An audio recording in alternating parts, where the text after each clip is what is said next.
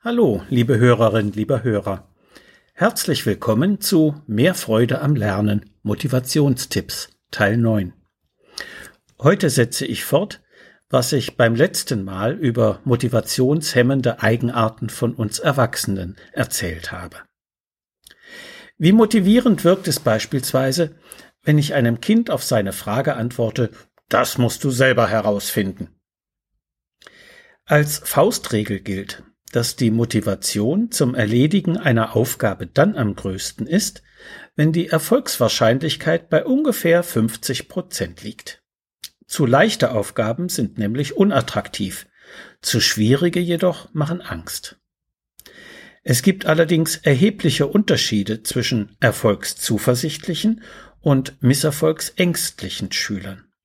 Wer erfolgszuversichtlich ist, schätzt die Aufgabenschwierigkeit meist realistisch ein und wertet seine eigene Anstrengung als Ursache für Erfolg oder Misserfolg. Misserfolgsängstliche Schülerinnen und Schüler hingegen empfinden bei leichten Aufgaben wenig Stolz über erfolgreiches Arbeiten, reagieren aber mit besonders großer Enttäuschung oder sogar mit Verzweiflung, falls sie dabei Fehler machen. Und wenn Sie schwierige Aufgaben erfolgreich bewältigen, begründen Sie das eher mit Glück als mit Anstrengung, weshalb Sie dann gleichfalls nicht stolz sein können. Misserfolge bei schwierigen Aufgaben werten Sie dann als Bestätigung für Ihre vermeintlich mangelnde Begabung und reagieren eher gleichgültig als ärgerlich. Beim Stellen der Hausaufgaben sollten Schüler also unbedingt einschätzen, ob sie sie auch selbstständig bewältigen können. Das ist wieder besonders wichtig für die Misserfolgsängstlichen. Sie brauchen eine größere Sicherheit, um sich an Herausforderungen heranzuwagen. Könnten Sie mir bitte noch mal erklären, wie das geht? Diese Frage wird im Unterricht viel zu häufig übergangen. Die Antwort, das musst du selber herausfinden, wirkt jedenfalls auf einen misserfolgsängstlichen Schüler entmutigend. Sie erhöht seine Hemmschwelle, sich überhaupt auf die Aufgabe einzulassen. Und wie wirkt es sich auf die Motivation aus, wenn beispielsweise vier Klassenarbeiten in einer Woche geschrieben werden müssen? Die Leistungsmotivation von Schülern wird auf eine harte Probe gestellt, wenn die Anforderungen rein quantitativ zu groß werden.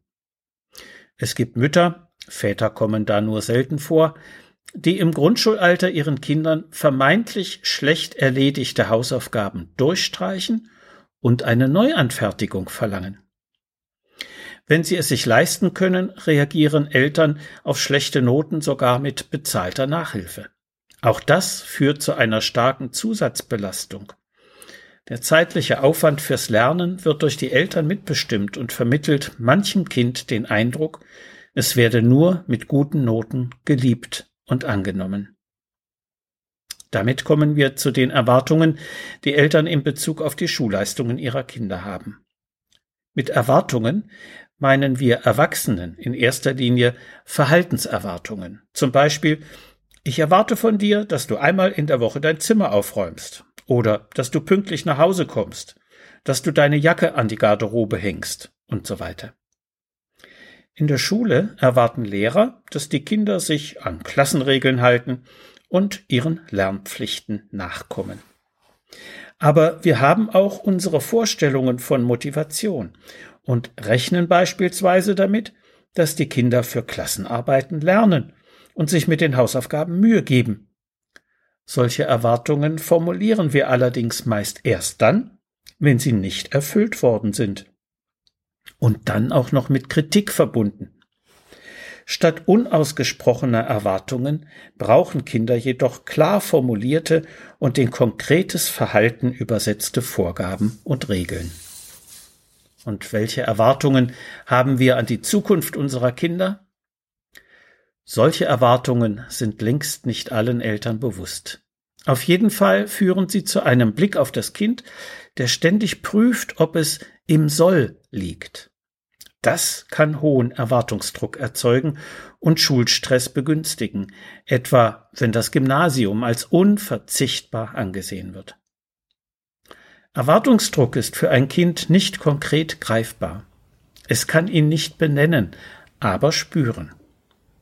Manche Kinder wehren sich unbewusst dagegen, zum Beispiel mit Schulversagen.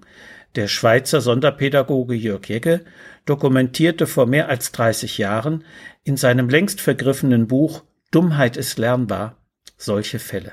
So beschrieb er beispielsweise den elfjährigen Albert, der nicht lesen lernte, weil das die einzige Art war, wie er sich gegen seinen Vater zur Wehr setzen konnte. Man denke, der Bub, der einzige, der einmal den Hof übernehmen würde, ein Trottel, das saß. So schrieb Jegge auf Seite 37. So viel für heute. Sie finden noch viele weitere hilfreiche Tipps und Informationen in meinem Buch Mehr Freude am Lernen, so motivieren Sie Ihr Kind. Medu Verlag Dreieich. Wenn Sie Fragen zu Schule und Lernen haben oder meine sonstigen Bücher und Materialien bestellen möchten, können Sie gerne über meine E-Mail-Adresse info at schulberatungsservice.de oder über die Webseite www.schulberatungsservice.de Kontakt mit mir aufnehmen. Bis die Tage und bleiben Sie gesund. Ihr Detlef Träbert.